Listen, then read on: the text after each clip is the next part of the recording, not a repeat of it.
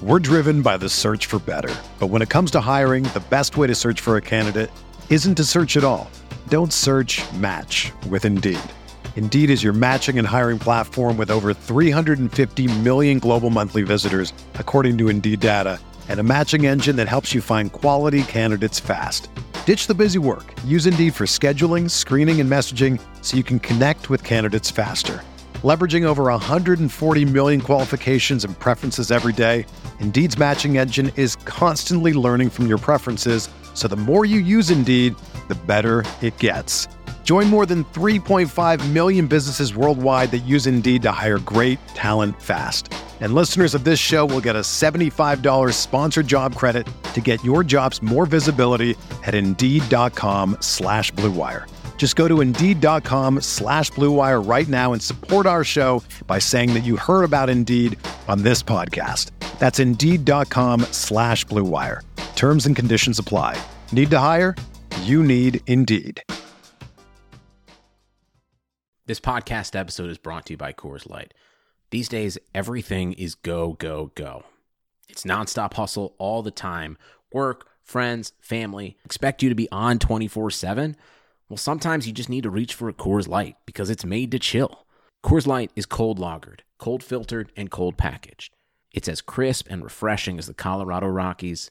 It is literally made to chill.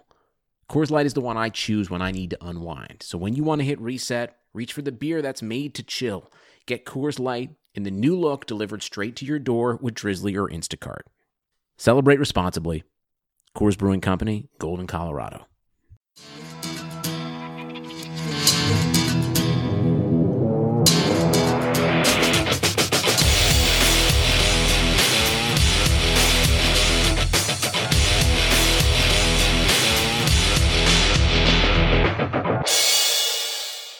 Hey, Chargers fans, this is the Guilty as Charged podcast where we discuss all things related to the Los Angeles Chargers. We are available on all podcast platforms, including Apple, Spotify, and Google. If you like the show, please leave us a rating or review. We do really appreciate the positive feedback. Make sure and follow us on social media, including our Patreon account, where as little as $1 gains you access to cool things like jersey giveaways and film breakdowns. Thanks for tuning in and enjoy the show. Hey, Chargers fans, welcome into another episode of the Guilty as Charged podcast. My name is Steven. Uh, Alex is not able to join us today, so it's just me and Tyler. That being said, Tyler, how you doing? I'm doing man? all right. Just had a nice uh, dinner with my family. I'm skipping Sunday night, Sunday night football because I don't want to watch any more games. Uh, I'm doing well overall. yeah, it's been a it's been a long day of football, which is obviously good. You know, especially considering we didn't have any sports for a long time. But uh, it can definitely be a little little overkill sometimes. So obviously had a had a big day around the league. You know, there was a lot of big storylines that I and we'll obviously get to the Chargers game.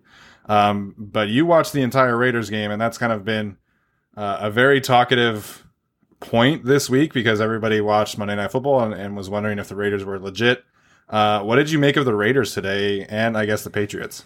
Yeah, it's tough to say. It was definitely a tale of two different halves for the Raiders. The first half, they looked like they kind of were a decent team. I can tell that there's a lot of talent on this Raiders team, but they also just have a lot of injuries. Um, but today, much like the Chargers game, they ended up shooting themselves in the foot. I think two fumbles gave away the ball, you know, a couple missed kick, and they just they just couldn't close things out against New England, and New England made them pay. Uh, so the Raiders are definitely beatable. You saw in the beginning of the Monday Night Football game how this they just could not stop the Saints. Kamara, whoever would get open, catch a pass and no one would tackle them. And there's the same thing for the Raiders. They couldn't uh, cover a swing pass to save their lives. Rex Burkhead, every time he came into the red zone, he would he would just blow up the Raiders. So unfortunately, well, I guess fortunately for the Chargers, but the Raiders can't cover very well. Um, they're getting hurt too. I know if you think it's just the Chargers, like the Raiders are very hurt too. At that one point, they were just playing with Hunter Renfrow as their starting receiver, which is less than ideal. Um, so not not super impressed with the Raiders today but they definitely beat themselves a lot. As for the Patriots, uh, they Cam Newton did not look good, and I didn't get a chance to watch any of his first two games. I know he had a much better game against the Seahawks apparently, but he looked terrible against the Raiders today. He looked bad, really bad. Um, multiple throws into triple coverage, bad interceptions. Um, his only touchdown of the day was a was a dump off sc- or a screen pass or something. So, uh, not a good day for him. Certainly looks very, you know, he doesn't. It just doesn't look good. Like I don't remember watching too much of Newton. It's been a while since I watched a fully healthy Cam Newton, but his throwing motion looked kind of awkward. He looked slow. It was just a very, it's kind of what we feared. For those of us that didn't really want Cam Newton, it's kind of what we didn't want to see. Guy who can't make some of the layup throws. He's athletic, um, but even that was kind of going. So I just wasn't impressed with him overall. But I mean, the Patriots are the Patriots, and they found a way to make them pay, and, and they won pretty handily. The Patriots are definitely the kings of like finding different ways to win because Mhm. I mean Darren Waller, I, I don't I think he had like one catch, and Josh Jacobs was not his usual explosive self. So the Patriots, and you know they're just so creative in finding different ways to win, and it doesn't really matter if your Right. if your quarterback can't complete passes or not. Mhm. So you know I think the Patriots are should be considered a, a contender. You know almost regardless of what is happening at quarterback. Um, my main around the league takeaway, honestly, is the Falcons are, you know, everybody's complaining about the, the way that the Chargers lost today, but you know, I'd rather be the Chargers today than the Falcons, man. And the Falcons just continue to find new ways to blow giant leads because it's not like they were barely winning this game and barely beating the Cowboys. Like they have been up big in every game and they've lost every Yep. game. So, um, you know, definitely some things to talk about there. And obviously Nick Foles going in for Trubisky, man. I- Oh boy. I don't I don't know what it is about guys like Nick Foles and Ryan Fitzpatrick, but it's like if you expect them to be good, they'll be awful. but if you Yeah. expect them to be a backup quarterback Yeah. and not do too much, then they'll come in, in in spurts and be amazing. right. No, So just just funny to watch absolutely. that. Um any other takeaways from things that happened around the league today? Um, I didn't really pay attention to most of the other games. The only thing I can say is I feel bad for Vikings fans who finally looked like they were starting to put things together, and then they lost to the Titans. So, oh well. Yeah. Um, I actually totally missed it. How did the Steelers game end? So the Steelers ended up winning. They uh, they had a touchdown drive at the end to win it. I thought Deshaun Watson played really well. Thought the defense played pretty good for the most part, and the offensive line uh, looked competent for most of the game. You know, Bud Dupree was was pretty quiet after having uh, 14 pressures in the first two games, but you know the Texans are another team that just you know they they find a new way to lose every single week. Yeah, I was I was curious about the Steelers just because you know everyone's talking about. Unfortunately, the Chargers didn't really hold up their end, but you know two of the best defenses, maybe the Chargers, maybe the Steelers. But the Steelers got to play the Giants, and then they got to play the Broncos, who are without half their team. They had Jeff Driskel at quarterback. Yeah. That's kind of like, eh, you know, the Chargers. Yeah, they had Burrow, but they also faced Mahomes. So who's really the better defense here? But I was, I was just kind of curious how that game went. But uh, well, good for them for winning. Yeah, that's that's gonna be an interesting thing to to keep an eye on. Um, so we'll get into the Chargers game now. I uh, it's been a frustrating day on Twitter again. I, I'm just the Chargers obviously lost twenty one to sixteen, and people are calling for heads to roll right now and, and coaches to be fired and and I just I, I guess I don't understand what we were all expecting from this Chargers team this season, and obviously I'm frustrated by the loss today specifically because it was against I don't want to say in an inferior team, but they're probably about the same level uh, of you know in terms of where they stand in the Mhm. league. And they probably should have won today, but uh, yeah, I'm I'm struggling to find a reason why Anthony Lynn should lose his job right now. And um, I guess we can start with this coaching thing. What did you make of? uh, Everybody's criticizing the game plan and, the play calling. What did you make of, of the whole thing today? I thought that I think we have to keep in mind. Okay, so I'll start with Steichen, I guess. And I understand why some of the play calls can be frustrating, but we again we have to understand this guy is restarting all over again with another quarterback who is not like he, it's not even like Herbert had two weeks, you know, to prepare. You know, one week for the Chiefs game and one week for this game. He literally from like the Sunday he found out he was starting till this Sunday, he barely had seven days to put an offense together. And you know, watching tape on the Panthers, it's very clear based on the two games they played against the Raiders and the, the Bucs that you can get explosive plays on this team against the Panthers. And so I don't blame them for what, in my opinion, they focused on those explosive plays today or this week during camp. Obviously, they focused on bringing Herbert's ball down, you know, throwing to the outside and whatnot. But I really think like if, they're, if we're going to do anything, if we're going to do one thing for Herbert, add one more layer, we're going to find a way to push the ball. And I think they, they really tried to do that and they really gave Herbert the opportunity to do that. So I think given the circumstances, that was fine. Did I mean? But the, it's, it's it's frustrating that they weren't as you know they weren't wasn't a sense of urgency on offense at some points, or it looked like you know Herbert couldn't run a two minute drill. Sure, but how how many times has he even run that to begin with? So is that you know it's so tough. This whole freaking preseason thing is weird. Um, one thing I gotta say that I noticed kind of early on is against the Bengals, you have Mike Williams. Tyrod Taylor throws that ball down the left sideline, I believe, to Mike Williams. He just doesn't make it because they throw from the left hash. There's no room. Mike Williams catches it, but they don't get it. And so the Chargers, I think, said, okay, let's do that. Let's get Williams the ball. Plus, we can beat the Panthers deep. But let's motion him in a little bit. I forget where he was. I think he was on the outside, but they brought him in. And so they figured, okay, let's do that. Play action, boom, threw it to, or tried to throw it to Williams. Unfortunately, that was the fumble. Um, so they go, shoot, okay, that didn't work. So they said, okay, let's take another spin on that then. Let's run that exact same play almost, even though it cost us a fumble. Let's get the ball to Ekeler instead. And they did that, and it hit a huge gain. So I don't think you can sit here and just be like, oh, the play calling sucked. The coaches don't learn, they don't do anything. Like I think, you know, it was clear like they clearly had some sort of plan for Herbert, which was let's let's let's work on pushing the ball downfield versus his weak defense. And then clearly they learned from their own mistake in Cincinnati and then their own mistake mid game to kind of rearrange that play a little bit and get a huge gain for Ekeler. Work, you know, working with their best players, getting their linemen, you know, on the left side out to block. It worked well. So, you know, I think it was actually a pretty decent game for for Steichen and for Lynn, at least calling plays on the offense. I agree with you. I, you know, outside of the end around, yeah. which that was just like a timing issue, and, the, and the, you know Derrick Brown kind of blew that play up from the start. Still, I didn't love the play call, and then that screen pass to Austin Ekeler in the red zone when it was third and you know basically yeah. twenty. I didn't love those two play calls, but I thought Shane Steichen had a, had a good game plan today. Mm-hmm. It's just a matter of execution, and to me, that's why I get a little annoyed by the whole like, well, they, they should take more accountability. And yes, the coaches are not blameless, and I've never said that, and I'm never going to say that. But it's the player's job to execute what the coaches tell mm-hmm. them to do.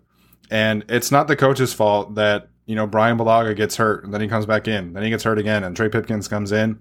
And yes, I thought Trey Pipkins was not very good today. He was great against Frank Clark last week in, in the Kansas City game, but this week, you know, he struggled. And that's just the reality of having a young player who's played four games and has really only started twice. So it's, is it the coach's fault that, you know, Trey Pipkins comes in as a backup and, you know, has a bad matchup and Brian Burns causes a fumble. To me, that's more about Trey Pipkins and, you know, maybe roster construction and Brian Bulaga not being able to figure out how to finish yeah. a game healthy. So, and that's a whole another thing that we can talk about, but the coaches are not blameless. I'm never going to of say course. that they are 100% free of blame, but you know, it's not their fault that someone is not blocking the right way or that KJ Hill, who arguably had the best hands of his draft class, dropped three passes, or that Justin Herbert for one play, you know, either was forcing it or misread the defense and threw an interception. So I, I just would encourage people, you know, if you have the time to really watch the film. You know, I, have spent a lot of hours watching these past two games in this game. And I think Shane Steichen has improved a lot from week one to now. Mm-hmm. And like you mentioned, you know, he's had to endure a quarterback change and he didn't have an off season to install his his system. I hate to kind of make an excuse for him, but from what I've seen, I feel like Shane Steichen has improved from week one to now. Yeah, no, I completely agree. At the, I mean, go watch, you know, that Tyrod Taylor game. Very different. I mean, the fact that they couldn't even install, I, I assume this is why. The fact that they couldn't install a wide receiver screen or that play to read, maybe they, they kind of hinted at it but you know, they, they've made strides. I think over the last couple of weeks. You just got to take all that into consideration. That you know, their their preseason, the quarterback change, all those things. But yeah, I don't understand. Like, yeah, you do look at the coaches, and yeah, where there so many mistakes that you maybe should look at the coaches? Sure, but like you know, I think Steven and I, you know, you and I are kind of on the same page. He ain't, you know, Lynn's not turning the ball over. You know, Bradley's not saying, "Oh, please jump off sides for the fourth time in this game." You know, no one's right. And I guess you can say that's coaching, but I promise you, there's no way that Bradley and I think their defensive lineman coach Giff Smith. Anyway, I don't think he's. They're looking. I, I promise that they have one point have said, please don't jump off sides for the fiftieth time. like, there's yeah. no way that they didn't say that. So the one thing I got to say also about the offense is you got to be a little bit we have to we have to be patient. And it's, you're you're definitely right when you say, you know, what did you guys expect? Is it frustrating because you can see the potential that's there? Yes, like there's definitely a lot of potential. There's a lot of good skill position players. There's definitely potential, but you got to wait. And a sort of side note, when I coach gymnastics, we have kids that we prepare for the season that starts in December. But we tell them for months that we are building and building and building to try to get their bonuses on certain events for competitions that take place in like March and April. Like we we we understand like we're trying to get them to that first competition, for more practice stuff. We're really trying to install these bonuses, these harder skills the rest of the way. And we expect them to eventually get that when they compete at state and regionals. But we don't expect them to have that immediately unless you have just some amazingly talented kid. So, you know, think of that kind of the same way for, you know, if you've ever coached something or if you've ever been coached, like these things take a lot, like it'll, it'll take a long time. Clearly, it's going to take some time. So uh, we got to be patient. Uh, we can go anywhere in this conversation at this point. As far as Lynn being fired, no. Like, do you I do you want either like, whoever it is, George Stewart or Gus Bradley as your head coach? Like, what is that going to change? Who who is that going to help? Uh, no one wants to see that. Like, it's not going to be Steichen. It's not going to be Milus. It's not going to be Pep Hamilton it's going to one of those two guys. So, what, like, what do you want to do? I, I understand at the end of the season you want to fire Lynn. I, I, I get that. You know, things kind of go another five and eleven, you know, season. Fine, fire Lynn. I get it. There's some good options out there, but like, what what is firing him midseason going to do? And he's not racist. Yes, definitely not racist. Jesus, such a bad take. Um, I think that's a good point. You know, the analogy of gymnastics is is a good one because everything is is about the long game, right? right. And that's what the Chargers season this year has been about. You know, this is a transition year. I, I, know all of us would love to see the Chargers, you know, get back to the playoffs and, and compete for a Super Bowl, but that just was never on the table this year, especially after Derwin James went down. Like mm-hmm. that's just the reality of the situation. Um, to his credit, you know, I did like what Anthony Lynn said today after the game and you know, all this crap about his press conferences, everybody freaking out. I just, you know, take a take a chill pill. Um, but today he said that was disappointing in the first half. I thought they fought hard. That last drive, a young quarterback on the one yard line, no timeouts, and gave us a chance to win the football game. I am just trying to take some positives away from this. That was impressive. Other than that, I got to do a better job. Coaches have to do a better job of putting this team in a better position to win and eliminate the stupid and the turnovers. so, you know, he's taking ownership and I think, you know, that's fine. And, you know, I've, I've always respected that Lynn calls it how he sees it. And that's true. Like they do have to do a better job of doing, you know, of protecting the football. And, you know, it's just, today was, uh, was just a bad football day in terms of protecting the, protecting the ball. And that's just unfortunate. But, uh, I will say, you know, Justin Herbert, he has, far exceeded any expectations I had of him coming in. And thankfully, he was able to go back in the game. Ugh. Thankfully, we did not have Ugh. to see Easton Stick ah. take a, a, snap from quarterback on third down. Oh man, that could have been really bad. Um, but what did you make of Justin Herbert's game today? Um, I thought even though maybe even you know, there's the same kind of interception mistake, and you could say there's you know some other rookie mistakes that kind of mirrored last week. I think this game was way better for Herbert. Like what I think people were getting hyped about for Herbert last week, I think this was the game that they were like that they kind of saw, but now I'm seeing like okay, he's he's got something because far more positive than negative. You know, a lot of coachable moments. For example, he ran instead of throwing the pick, and you know, like yeah. oh, thank goodness. Like ob- obviously the coaches are doing something. I, mean, I don't think he'd make that mistake again anyway, no matter who his coach was. But you know, I'm glad he made that prog now that little bit of progress. Um, I he made a number. I have to. I can't wait to watch the film because he made, you know, against the Chiefs, maybe like five to six like good plays, really good plays. I think he made more than that this game. Some incredible throws, you know, some good decisions, um, some balls that are impossible to get there unless you have Justin Herbert's arm.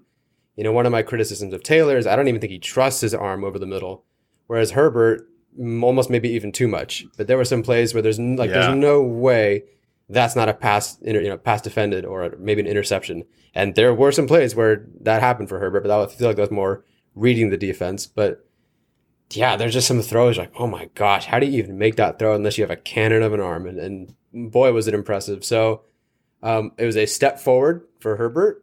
They, I'm, I'm really happy, and I mentioned this on Twitter. I'm very, very happy because a lot of people were worried that the Chargers would take the ball out of Herbert's hands and have them run the ball a lot more, which is understandable. Like the, the you know the Panthers can be beaten by the run, that's fine, and the running game was working for the Chargers for two weeks. But I'm happy that even with the interception and even after getting hurt, that they decided, you know, we he's like we'll let this Yeah. guy learn, and and what a what a what better place to learn than on the field. Like he threw it about 47 times today. Like that's that's 47 reps he's not going to get in practice, you know, which is it's great. The fact that they didn't just hand the ball off, maybe even to their detriment, but I'm I'm glad that they allowed him to just continue to make these throws, and I mean he almost led a game-winning drive, and yeah, I'm you know it's which is so it's so disappointing. That last play is so irritating because like Have you watched a replay yes, of that yet? it's heartbreaking. Oh. And it's so strange that they, that, you know, Ekeler said they had practiced that with Allen for like two years, but then Ekeler looked so surprised, like he didn't know the ball was coming to him. So, but man, like there's no way that's not a touchdown if Ekeler catches that, which is so unfortunate. he could have he could have walked into the end zone, Yep. man. Like I saw it coming. I saw Ekeler heading that way, and I was like, "Oh my gosh, this is going to be a touchdown!" I was so excited. I was jumping up and down. And then I don't know if it was a bad pitch or or, or what, but ah, so close, man. I, and honestly, like Justin Herbert to me, you know, he just he improved a lot from week two to week three, and you know that makes sense because he had more practice time. But Mhm. taking you know a team basically 99 yards to potentially win a game, man, like that's that's impressive. And his touchdown throw to Keenan Allen, oh my god. Woo, man, there's like three quarterbacks in the league that can make that Mhm. throw. And, you know, I, I love the way that he has developed this relationship with Keenan Allen. Keenan had 13 catches for 132 yards and one touchdown today. Wow. so just, you know, he trusts Keenan and Keenan trusts him. Mhm. And, you know, I think this is going to be, you know, there was a, some kind of skepticism, especially from, you know, yours truly that, you know, maybe Keenan Allen would kind of take a step back this year if Justin Herbert had to go in. But that is clearly not the case. Yeah, I didn't expect. I always, especially because you have Rivers' offense, you kind of expect that drop back one, two, three, throw kind of offense. So I figured, you know, maybe Allen, who's you know the route runner, but maybe not the best athlete, maybe he would suffer from it. The timing maybe wouldn't be there, but I'm shocked to see how well that Herbert and Allen have a relationship Yeah. pushing this ball downfield. You know, a, a role that I thought maybe Mike Williams would more so have, but instead, you know, it's Herbert and Allen who are pushing this ball downfield. That's it was so impressive to see this connection so early. I mean, is look, is it very difficult to throw the ball to Keenan Allen? Not really. Like you, you probably could do worse, but you know, Yeah. still the relationship he has with with um, Allen and with Henry, and it looked like they were trying to start that relationship with Williams. You know, it's it's pretty encouraging. It is pretty encouraging. And unfortunately, Mike Williams did uh, go down with a hamstring injury, which we probably should have talked about. Mhm. Um, and so he didn't, I don't think he played the fourth quarter. Um, I'm pretty sure he played most of the third quarter. So we'll hope for some, some clarity on that. Um, Chris Harris, his ankle injury, it was encouraging to see him get up and walk off the field, but that obviously was a big loss. Um, it felt like as soon as Chris Harris went out, DJ Moore had a couple big plays. Um, the defense, you know, I thought for the most part they they did a really good job, and that's what they have continued to do. You know, it reminded me kind of of the uh, Tennessee game last year when they it was just like constant short fields and constant short fields, and and you know holding them to field goals. You know, I would have loved to see a little bit more, maybe cause a turnover, but I thought the defense did mostly okay. Um, I the one thing I will say though is that this defense sorely sorely missed Melvin Ingram, and and you know Joey Bosa was getting double teamed on every single play today. Yeah, it's unfortunate. You know, you wanted Mosley to step up. It looked like a couple plays in the you know very early on that he was stepping up. But yeah, they miss Ingram, and for a number of reasons. I even I would even attribute them coming out kind of flat to not having Ingram out there. Ingram is the guy like he's a Yeah. good player. He's the captain of the team, a leader on defense. The team just kind of came out flat. It was so strange, and I don't know how much Trent Scott played, but I really would have hoped that Nwosu could beat Trent Scott on more plays. But I don't really think Uh, it seemed like they were rotating Trent Scott Oh, and Greg okay. Little basically like every other drive. that was yeah, I was setting them up for failure. But yeah, it's a bummer. Uh, it's tough because now now the Chargers are going to play two much better, or maybe not better, but certainly more cerebral quarterbacks, I would think, in Brady and Brees. And these these pressures and sacks aren't going to come because you know he's they're scrambling in the backfield trying to hold on, you know, or they're making some dumb decision. And this ball's coming out, so you know, and I think the the the, the what are, they, what are they called? The Panthers. Jesus, I think the Panthers gave you know these other two teams a, a perfect blueprint, and it makes sense. You know, you have an excellent pass rush in front of you. Get it out quick and make smart decisions. So it's going to be it's a bummer that they're missing Ingram for uh, going from full practice to knee soreness to IR for three weeks minimum is is So bizarre. So bizarre. So we'll see. I mean, I guess we can talk about the other injuries that happened today if you'd like. I mean, we talked about Harris. Um, some guys were in and out. I think Adderley was out for a little bit, came back in. I, I heard at some point they were attending to like Hunter Henry and Kyzir White. So there was there was a, a mix of injuries. I'm shocked I didn't see Jahleel Addae on the field today because I thought at some point, you know, everyone that everyone were you know King would have gone to replace that person. Somehow King filled that hole, and then the other person came back. I'm shocked that Addae wasn't out there at one point because it was uh it was a little rough. The, the bizarre one though that we talked about is Brian Bulaga. I have I mean I'm obviously Trai Turner Trai Turner too, but I I still kind of feel like they held him out of precaution. But yeah, Bulaga being the second game in a row in for a little bit, then out almost immediately is so bizarre. Like I I appreciate him trying to get out there. It's really great. You're trying to suck it up. Um, but I guess it's a back injury now instead of a knee. In- like it was a knee injury, and I heard it was a back. So yeah, that's what Daniel Popper said. Yeah. So uh, It, it is really annoying, especially, you know, for me, everybody was like, oh, well, Anthony Lynn was missing about the injuries. Every football coach does that, okay? Every football coach says that someone's going to play and then the next day they don't. That's just, you know, the way that it is. And it's unfortunate because, you know, I thought Trai Turner was really bad on Sunday against the Chiefs and I was looking forward to kind of seeing what he could do, um, you know, in, in an attempt to get more of like a redemption game. And Brian Bulaga, I mean, he he was pretty bad when he was in the game. Yeah. And I, you know, like you said, I respect him trying to play through it. And maybe Brian Burns is just like this super fast defensive end. I don't know, but he has he's never really been like a super productive pass rusher.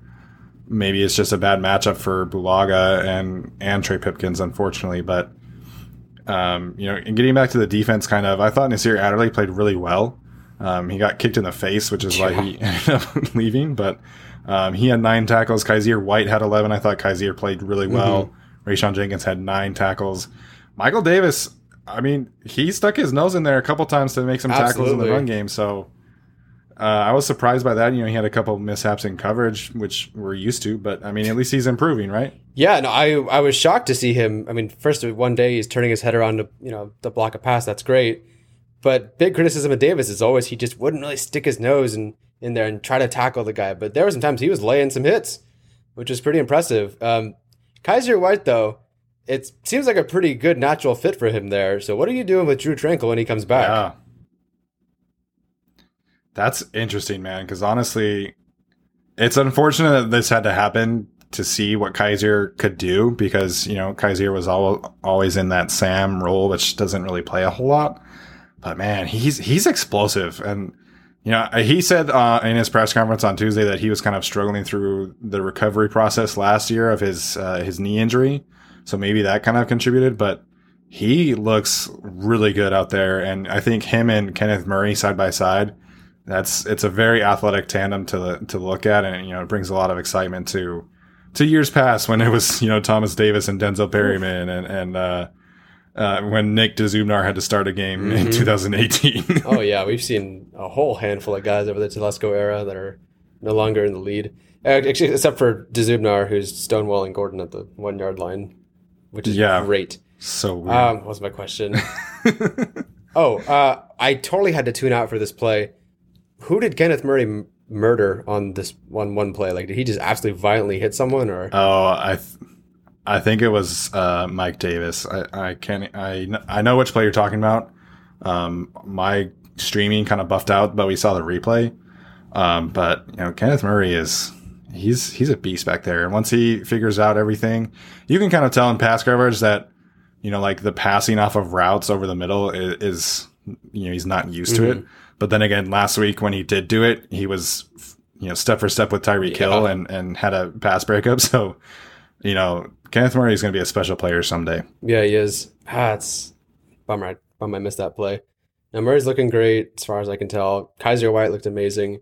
Good for Jenkins for having a good game, especially because he was injured. I'm not even sure he was supposed to play. Um, what else happened this game? a lot of things happened this game, Steven. There's so many things to talk about. So many things happen. Yeah. You know, in terms of the defense, I will say the one criticism I don't know if it's necessarily criticism, but they clearly had a game plan of how to slow this pass rush down. Mm-hmm. You know, Joey Bosa was getting double teamed. Jerry Tillery was getting double teamed. Tillery had one tackle and that was it. Um, so the defensive line today, outside of Joey's one sack, it, w- it was not pretty for this defensive line. And that's, you know, I, I hesitate to criticize what the defense is doing all the time because Gus Bradley's defense like keeps them in games, right? Like they do the job. Mm-hmm. But I, I wish that he would kind of adjust on the fly more often and send more blitzes. And, and then they did bring a couple blitzes. Chris Harris got, uh, I think the play that Chris Harris got hurt on was a blitz. Um, but you know, when the defensive line isn't getting pressure with four, I feel like he needs to do a better job of realizing that and, and sending more pressures from the linebackers and safeties and corners and such. Yeah, I definitely expected a little bit more. I saw them try to blitz Kenneth Murray once. That's fine. I expected them to try to attack the interior at the very least. I think was it I think it was Lynn after the game said, "Well, we tried to prevent Teddy Bridgewater from rushing with the football, so we played more of like a contain kind of defense with our defensive line rather than get at the quarterback to get a sack, which I mean that's fun. I mean, I get you don't want him to run all over you cuz sure, but like I'd rather you do that and get a ton of pressures and sacks or, or try to dial up a blitz than watch him dink and dunk to Mike Davis the whole you know, the whole game. So yeah, I don't know. But yeah, they definitely missed Ingram yeah. and Tillery. So Rayshawn so Rayshawn had that one sack. Um, yeah. It seemed like he was almost spying Teddy Bridgewater. Oh, yeah? On that one play when they show the replay. So maybe they learned their lesson from Patrick Mahomes, you know, beating them with his legs, mm-hmm. I guess. Maybe that's a positive way to spin things. I'll have to go back and watch that tomorrow. But uh, it did seem like they had a spy on Rayshawn, or a spy on Rayshawn, a spy on Teddy Bridgewater a little more frequently today. Interesting. Yeah, I'll definitely have to go back and look at that. I'm glad they're trying to make that sort of adjustment. Um, that was my other question. I hoped, I had hoped that they, because it looked like the the, the Panthers kind of had this one plan, and I'd hoped that maybe the, the Chargers were just trying to feel them out for a quarter or so, and try to figure out what this Christian McCaffrey offense or without McCaffrey would look like, and then make the adjustments from there. But it really didn't seem like they did. So that's kind of that's kind of unfortunate. And I guess it comes down to the, the, the big question is is Gus Bradley a you know a good or decent offensive defensive coordinator, or are his players just really good and they make up for it? So, I mean, I don't know. I guess I would like to see more blitzes more. I mean, they they started to blitz more last week, right, against the Chiefs. I feel like they they blitzed more frequently in like key moments. Mm. I feel like last year they they would kind of just send Thomas Davis on a blitz just for the heck of it. um, but I mean, their blitz rate was is low. Their blitz it rate is. from the last two games was at ten percent, which mm. is like shockingly low. But like I said, when you're getting you know fifty pressures in yeah. two games from your front four, like you don't you don't have to blitz. Mm-hmm. It's just games like today where you know the quarterback is is getting the ball out so quick that you would love to see you know more pressures or at least more threats of pressures. Yeah, totally.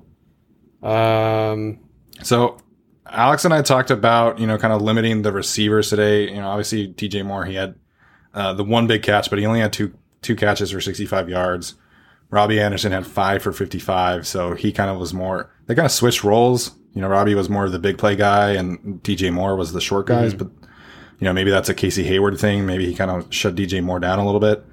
Um, Mike Davis, I thought he looked pretty good, honestly. You know, for a guy that I wasn't expecting a whole lot of, he had 13 carries for 46 yards and eight catches for 45. Mm. So clearly they had the game plan of, of trying to, to get him out in the flat and, and work some, uh, work the boundaries that way. Curtis Samuel, I thought he would be more involved and he was. He had five carries and four catches. So I, I thought the Panthers, I thought the Panthers honestly played well. You know, they got their first win of the season and their first win for Matt Rhule. Um, but I, I do feel like the Chargers definitely should have won. Yeah, no, the Chargers absolutely should have won this game before. I mean, I actually was kind of just talking shit on Twitter. Like, this is a pretty pretty easy game to be honest. Like this should be kind of a bloodbath. And why? I mean, why wouldn't you expect? Like, yeah, would Bridgewater get it out faster maybe than some Mahomes, some other guys? But look, no Christian McCaffrey, no Russell Okung, no Dennis Daly, I believe, and a and a Panthers line that isn't really all that good. And I just, I just, I was shocked. The Panthers, they came excited, they came prepared, they came to try to be as flawless as possible, and they played a really good game. Like, I really think the Chargers would win this game nine out of 10 times, but the Panthers played a pretty, like, they played a good game. Like, you can trash on the Chargers coaches all you want. The Panthers really did come out and execute a pretty solid game given the circumstances. Yeah, I feel like when you look at the overall box score, right? Like if you knew going into this game that Justin Herbert was going to throw for 330 yards and Keenan Allen was going to have 130 yards receiving, you're probably like, "Oh, the Chargers win, you know, relatively easily." So Yeah. it was just a weird day. You know, the turnovers. Joshua Kelley, I don't think he fumbled a single time at UCLA, Really? Wow. and he fumbled today. Yeah, It was kind of an unfortunate go back looking look, but- fumble where the guy's knee, like, I mean, you should hold on to it anyway, regardless, but it was such a weird kind of fumble. It's too bad. Yeah. So I'm looking forward to seeing what uh, Joshua Kelley does to bounce back. I hope he doesn't get in the doghouse, but I thought he played pretty well. Um, it's going to be really interesting to see what this team does if Mike Williams is not playing this week. You know, KJ Hill was kind of thrown into that role, um, but he could not be further from Mike Williams in terms Right. of skill set. Um, I I don't understand why this team does not use Joe Reed like at all. Uh, he didn't have a single touch today. Uh, I don't even think he had the opportunity to return a kick at all. Um, I did see him out there a little bit more, so I think I saw him on like four or five plays.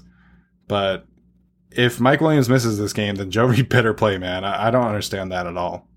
Yeah, if they're not getting, I mean, I don't get it with Joe Reed, and you're as you're as frustrated as anyone. You know, talking about how Lindsey's he's a Percy Harvin type, and he's not. I mean, it's not like they haven't worked on these plays. Obviously, they ran one at least at least one last week.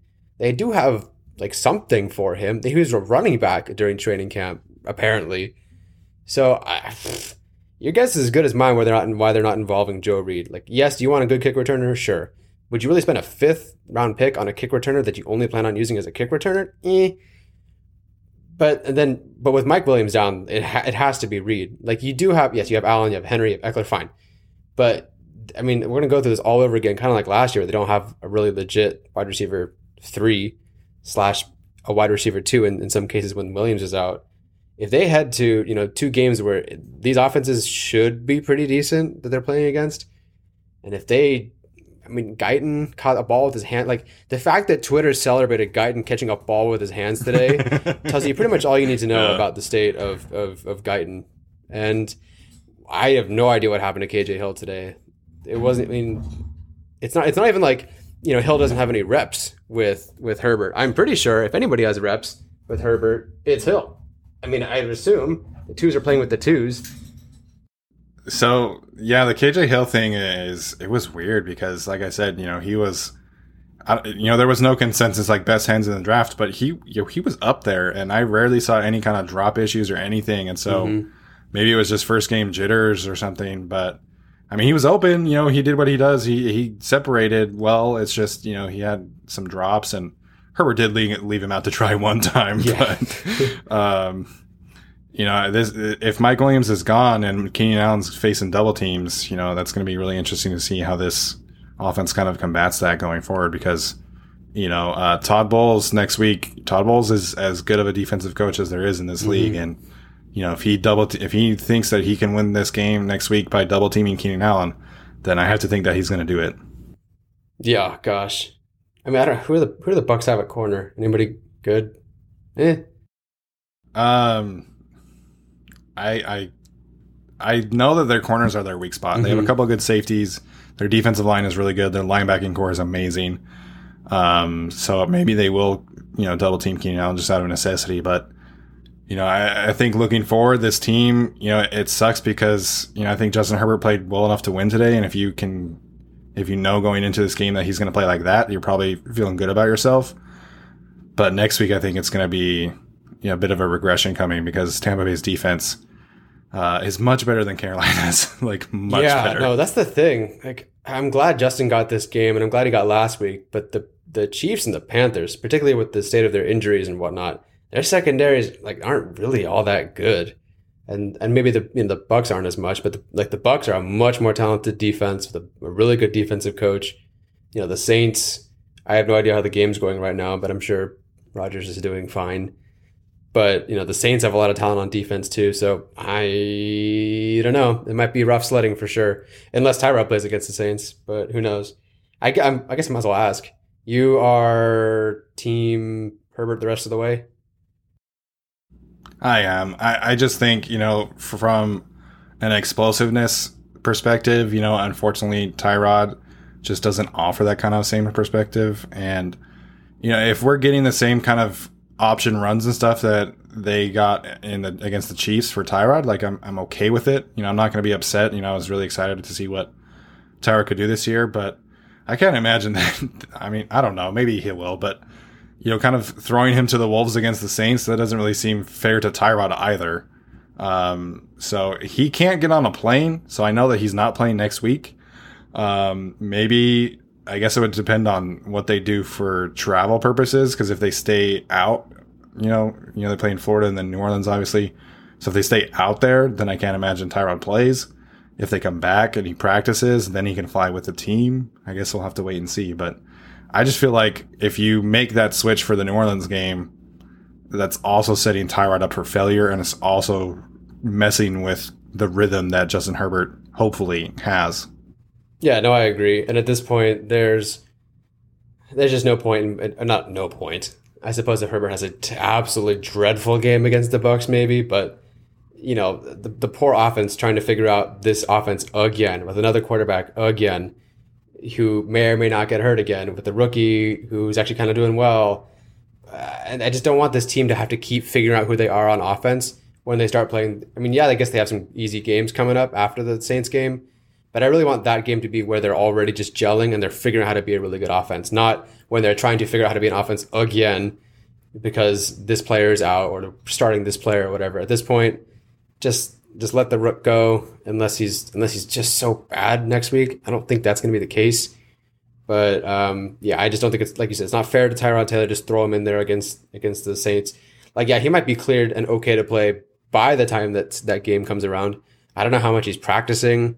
Yeah, I don't know how, how much of the offense he's going to be picking up at that point. If they've changed it at all, I don't know. It's such a funky situation, but yeah, I, I hope Herbert does well next week because I just I would just like this offense to finally have some consistency and identity, some flow and some rhythm. Like there's definitely some rhythm with Herbert there, and that only comes with playing together and playing these games. And by the time Tyrod Taylor might come back, they've already had three games with Herbert, and now to just change that all over again and to let Tyrod come in who Ted, if he hurt his ribs against the, the, the Bengals, he really only had one legit like half of a quarter to try to be a quarterback and run an offense. And from there on, he was just kind of like, I'm I, my ribs are cracked. Ow, can't really operate. Don't want to run as much as I used to. So I don't know. We'll see. But hopefully Herbert does well next week, so we can just sweep it under the rug. Do you think though that Lynn saw enough from Herbert to keep him in there. The difference is not like whether we think we should, Herbert should be in there. It's whether was whether Lynn actually thinks that this is enough. Like we should go with our rookie from here on out, or should they go back to to Taylor? Like what do you what do you think Lynn is thinking at this point?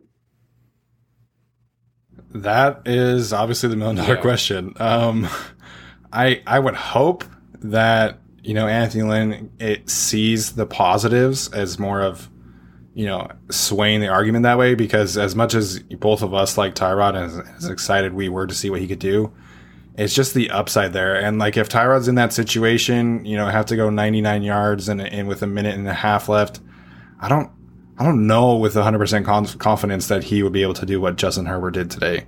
And, you know, as, as much as I, you know, like Tyrod as a person and as gutted as I feel for him, I just feel like this offensive ceiling is so much higher with Justin Herbert once, like you said, they do have a little rhythm once they're able to clean up the turnovers, hopefully. You know, I think this offense is really going to start, you know, meshing together. And my biggest fear right now is that this turns into what the Broncos had to go through when Peyton Manning was like at the tail end of his career and it was like, well, he's bad, so we'll put in Brock Osweiler. Then Brock Osweiler had oh, one good Oh, gosh, game yeah. and one bad game, and it was like back to Peyton. And then Peyton was like still really bad. So like, okay, back to Brock Osweiler. And then back to Peyton. And then finally Peyton was like, okay, I'm, I'm competent enough to, you know, win games. And thankfully they had an amazing defense that carried them to a Super Bowl win. But like, from an offensive perspective, you know, just flip flopping back and forth between these two quarterbacks, I I think that it would just be, you know, it would be a disservice to everyone on the team, and especially, especially Justin Herbert. Mike, I totally forgot about that Brock Osweiler. I can't believe they won a Super Bowl doing that too. Uh, dude, it doesn't make any sense to me, man. Like I, the thing, the weirdest thing about football to me is that really it all comes down to who's healthy Yeah. and who is lucky, who is Totally. able to you know get a fumble or two go their way and and and you know win the coin toss Right. before overtime. You know, like the Patriots in 2018. Yeah. So that 2015 Broncos team, man, like they should not have won that Super Bowl at all. No, I'm I'm kind of shocked they did. I mean, it all credit to their defense, but yeah, I can't believe they won that that that's the Super Bowl of all things. Man, I mean, So we'll, I not that I say I see shades of the Chargers doing the same thing, but I mean, God, it's so tough. I, I, I- it's crazy. I still I see it. I'm the guy who predicted them to go at least ten and six. I I kind of still see it. Like it is possible. The team that can hold the Chiefs to to twenty, you know, four quarter points. Like it's there. The Chargers are five points away from going, you know, from crushing these teams almost. Uh, it's so frustrating. I don't know. Has your opinion on the on the team changed at all in terms of how they'll do this season? Because a lot of people were like, "Oh my gosh, Herbert looked great. They held their own against the Chiefs playoffs," and then now everyone's like, "Fire the head coach." and then Yeah. today, so I don't know. Yeah. I, I'm I'm kind of in the same boat. I'm a little more disappointed, but I don't know. I'm just curious where you're at with the team at this point. I am disappointed that they lost today. I, I figured that at this point right now they would be two and one. Um, you know, because you know they should have beaten the Panthers, honestly. But you know, the the reality of this this season is that they have a, very easy schedule. The next two weeks, you know, obviously it's very hard with the Buccaneers and Chiefs or Buccaneers and Saints, excuse me. But then they have the Jets, the Dolphins, Jaguars, Raiders, Broncos, who are a mess. That's five games in a row. Yep. that should be at least four wins to me.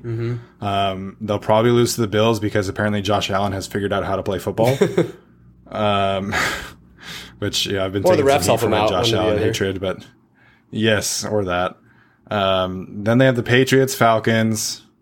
You know, we'll see what the Patriots can do. You know, they'll obviously be from you know going coast to coast. Mm-hmm. The Falcons at that point are probably done, honestly. And, you know, Calvin Ridley is an amazing player, but that's really the kind of the only player, and Julio Jones, obviously. Um, so I still think this team could win, you know, eight, nine, ten games if everything starts going the right way and these turnovers, you know, start flipping the other way because, like, this cannot continue. This defense is way too talented to not have any turnovers right now. Mm-hmm. And, you know, Justin Herbert's eventually going to figure out, you know, how to manipulate a defense and not make those turnovers. And, you know, I have to believe at some point, you know, this bad luck of turnovers is going to swing the other way. Just, you know, law of averages. That's what, that's what we think is going to happen, right? So I, I still think that this team can win at least eight games. Um, I don't know if that's good enough for the playoffs, but you know, I think they'll be close down the stretch. They'll have to, they'll probably have to win in Arrowhead in week 17 to make it into the playoffs, but you know, it's, it's 2020 and anything can happen this year. Yeah, such a fascinating year because you know the Broncos were a team we thought could even maybe win the division because everyone's talking about Drew Lock. They had an excellent draft. They had tons of players coming back, and now they might be the worst team in the AFC West just purely because of injuries. And so it Yeah. goes from uh, mm, maybe they're splitting in Denver, you know, to they could sweep them. And then I look at the Raiders, and they're a little better on offense than I expected, but their defense still stinks. They could take that one, and if anyone can handle the Chiefs, somehow it's the Chargers. And the Patriots maybe don't look all that good on offense, and the Falcons blow more leads than you could possibly blow as as poorly as they could. You know, I I, Yeah. I feel awful for those fans. Which and again, I'd rather I'd rather lo- kind of lose to the Panthers like that than do what the Saint do what the Falcons just did. But um, yeah, the schedule just seems so favorable. Like if they can even get like two and three, And considering all their resets and everything that they've had to do this season, if they can end up two and three, you know, that's kind of a win, honestly. Like that's not really great, but considering they had to reset with Herbert, hopefully not reset with Taylor, figure out all these injuries. I don't know, man. Like I really think they could still make some sort of run, but we'll see. So yeah, the the, the turnover thing is just it's it's so odd that they can't force turnovers. I understand that they're missing some players, but like Melvin Ingram is still the leader with interceptions. I'm pretty sure, right? So it's just like, like how is Yeah. that even? He's the only one that has an interception. no one won that bet. So however that happens, I don't know. Um, I certainly think that they will have the opportunity for interceptions in a couple of weeks. Like I think just get through these two weeks, win one, and have yourself a get right month Yeah. where it's just everyone's gelling. You know, Yeah. go beat it. Just go beat up the Jets. Go beat up the Dolphins. You know, beat up the Raiders. Have a bye week. You know, whatever the, the schedule is. So uh, I don't know. We'll see. We'll see. I'm still excited. I'll say that. Yeah. You know, I'm, I'm still excited. And at the end of the day, like right now, the most important thing is Justin Herbert's development. Mhm. And that's the other thing that people need to realize in terms of the coaching, Yes. you know, Absolutely. arrangement right now. Like m- maybe they would fire Gus Bradley after this season, but the way Justin Herbert is playing right now, Anthony Lynn's job is safe. Mhm. And that's not changing unless Justin Herbert, you know, takes a nosedive. Um, but, you know, in, in terms of the schedule opening up, you know, if they're two and three, you know, maybe they can split these this upcoming two games. You know, then they have the Jets. If they lose to the Jets, then you can Yes, panic because the Jets are the worst team in the league.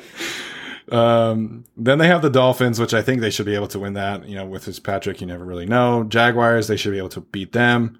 Raiders, right before the bye, uh, that should be a win. You know, it really Mhm. should. As much as you know, the Raiders' offense has improved, like you mentioned, the defense is horrendous. Um, if Drew Lock is back for that game on the 22nd, maybe it's a little different, but you know, that's six games in a row that the Chargers should win. Um, so like you mentioned, you know, it, in terms of getting right, you know, no one's better for getting right than playing the Jets. Yes. So if they're one and four and then they play the Jets, you know, I think that could hopefully, you know, give them some momentum going into the, the back half of the schedule. Yep. I agree. So we'll do our game balls, uh, and then we'll just you know wrap up. Uh, for me on offense, I'm gonna go with Keenan Allen. You know the easy choice. I just I love the way that he, him, and Justin Herbert are meshing together. You know I thought Keenan Allen was was the security blanket for him, and you know that touchdown pass from Herbert to Allen, it, it was Mm. fantastic. I would have loved to see. Uh, you know that lateral it was it was just so so sad. But you know, I thought Keenan Allen balled out, and I thought Keenan Allen you know deserves all the praise from from today. One hundred percent, and and he's happy. I forget what he said after the game about Herbert. He's like, "Yeah, Herbert's doing a really good job." Of course, he's going to say that when you get targeted seventeen times or whatever it is. Like, yeah, of course, the, the Yeah. receiver's going to say that. Uh, my game It's ball, make you very happy. yeah, right. My game ball, I'd love to give it to Herbert, but I'm going to give it to Ekeler just because he's been he was so consistent. He's the only guy on this Yeah. team who just it just always does his job and always oh, you know exceeding expectations, which makes sense when you look at his workout routine and his work ethic and his whole time in the league. He's exceeded expectations. Um, yeah, so I got to get the game ball to him. I can't remember what his stats are, but over 100 again, another efficient day.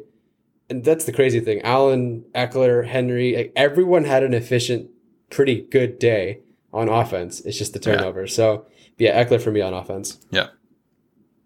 So Ekeler had 12 carries for 59 yards and a touchdown, and then he had 11 catches for 84 yards.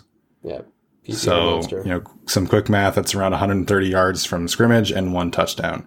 So Keenan Allen and Austin Ekeler, you know, man, that's as good as it gets. Um, defensively, who are you going to go with? Um, I'll go with. I'll just go out the eye test here. I got to go back and watch film, obviously, but I'll go with Kyzir White just because he seemed to be flying everywhere. Yeah. I believe he led the team in total tackles. He looks comfortable. He looks athletic. Um, about as impressive a performance as he's had. And if he only gets better from here, I'm stoked. Yeah, I think Kyzir was pretty clearly the best defensive player today. You know, I thought Joey Bosa just, you know, unfortunately going to get double teamed all day long, but he did have the one sack. Um, you know, I I'm really interested in going back and watching the film, but I it just feels like Casey Hayward had an amazing game. I agree. You Nice. know, I, I, so I think I'm going to go with him for the for the defensive game ball. You know, I thought DJ Moore had the one big play, but that was when Mike Davis was guarding Right. him. Uh, so it just feels like Casey Hayward had a great game. Uh, we never heard his name really called at all, which, uh, you know, again, that's a good thing. Right. Um, so yeah, I'm going to go with Casey Hayward. Nice. So, Tyler, what are your uh, final thoughts on this game? Uh, final thoughts are the fans just not all the fans obviously, but just you know relax a little bit. It's okay. First of all, it's just a football game. You know, go hang out with your family, your significant others, whatever. Uh, my final thoughts are also that it's unfortunate that I'm a Chargers fan and I also don't drink, so kind of just stuck wallowing in my own self pity for a day. Um, I am still like, if I had to give out anything, like it's just just hang in there. It's not going to look pretty for a little bit. It might not even look pretty next week, but I think you know you see so many positive signs for Herbert. The number one most important thing for this season is evaluate the players you need to to get your contracts figured out next season. But the most important thing is to make sure Herbert develops. And if Herbert develops this season and the team kind of plays close and can take that next step next year, that's good for me. So as long as you're seeing Herbert do those, make those right steps, go in the right direction, uh, be happy, I suppose, because that's much better than any of us would have guessed. And because of that, please remember that the coaches are also responsible for that development. Like, yes, Pep Hamilton is the quarterback's coach, but you know, someone had to pick him, someone had to give him advice, someone had to, you know, even just work with the running backs to support him, you know, work with the offensive line to support him. You know, there are a lot of coaches that are either doing, you know, great things for him to help him or help the t- talent around him. So, you know, hang in there. Don't crucify Lynn for everything. You know, please. I know bashing on Lynn is the is the new thing because he's you know those comments. Okay, here's what I gotta say. Have any of you ever played sports before? You, oh God, oh, poor Herbert. Oh, he's a backup for a reason. Like, oh, that's and people are saying, oh, he's bashing and trashing him. Okay, listen, I had to bring it personal again. I went and competed once in gymnastics. I won like first out of five states. You know what my coach said? Good job. And that was it. Like that's all he said to me. Go, you know, right. Soviet Union gold medalist. And you telling me like, oh, th- that he's a backup for a reason. Oh, he's oh, Lynn is so mean. Oh gosh, he's so hard on him. Like, have you ever had a coach yell at you before? Like, have you ever been? Have you ever done something wrong before? Like, come on. Like that's that's where you draw the line. He's a backup for a reason. Like, come on. Like, geez, you guys have played sports before, right? Anyway, that's my mini rant at the end of the episode. Um, I forget where I was going, so that's all I got. hey man, I, I, love that rant, and, and it's true. You know, I got yelled at so many times for during from yeah. my coaches, and, and it's just, you know, like I think it's pretty clear now that he was just trying to not throw Tyrod under the bus mm-hmm. and make sure that Tyrod knew that the team had his back. Mm-hmm. Um, but everybody, you know, this instant gratification or instant reaction is the problem right now, and unfortunately you know, the Chargers are one of many teams that are installing a new system with new quarterbacks in 2020 when they had no offseason. So be patient. Like we mentioned, you know, the schedule eases up a lot in the next month. So just be patient and, and wait it out. Uh, Justin Herbert is going to make some positive leaps. He's already grown from week two to week three. And, you know, right now that's the most important thing is, is Justin Herbert's development. So I think that rant was spot on, Tyler, and I and I agree with you 100%. And right now, it's all about Justin Herbert. If the wins come, it's great. Uh, if they don't come, then that's that's okay too. So I think that's just the most important thing. Um, um. So any other thoughts, Tyler, before we wrap up today? Uh, that's it. Just hope that's it. That's it. Just hoping everybody is on the Chargers is healthy, and that you know these injuries are okay. Trai Turner comes back. Bulaga hopefully comes back. Williams might tough it out, who knows. And hopefully we can just establish a little bit of consistency on offense. And everything will go as it should be, as it was intended to be, not with Pipkins and, and St. Louis, you know, and hopefully everything just kind of becomes what it should have been because we still have yet to we really still have yet to see what the offense technically should have even been. So hopefully we can kind of get these players back. Hopefully everybody's healthy. Hopefully Adderley's eyes okay and everyone's you know, groin, ankle, shoulder, whatever is fine. That's it. Yeah, definitely hoping for some some good news on the injury front. And it was encouraging that Chris Harris, in particular, was able to uh, run off the field on his under his own power. So um, that'll do it for today's show, you guys. Make sure you can follow us on social media. Um, we are giving away a Kenneth Murray jersey this week, which is exciting uh, through our Patreon page. Uh, if you are not signed up and you do want an entry, you know, make sure you get that in before October 1st. As little as $1 gets you an entry. So that'll do it. Thanks for tuning in and we'll see you next time. Bye.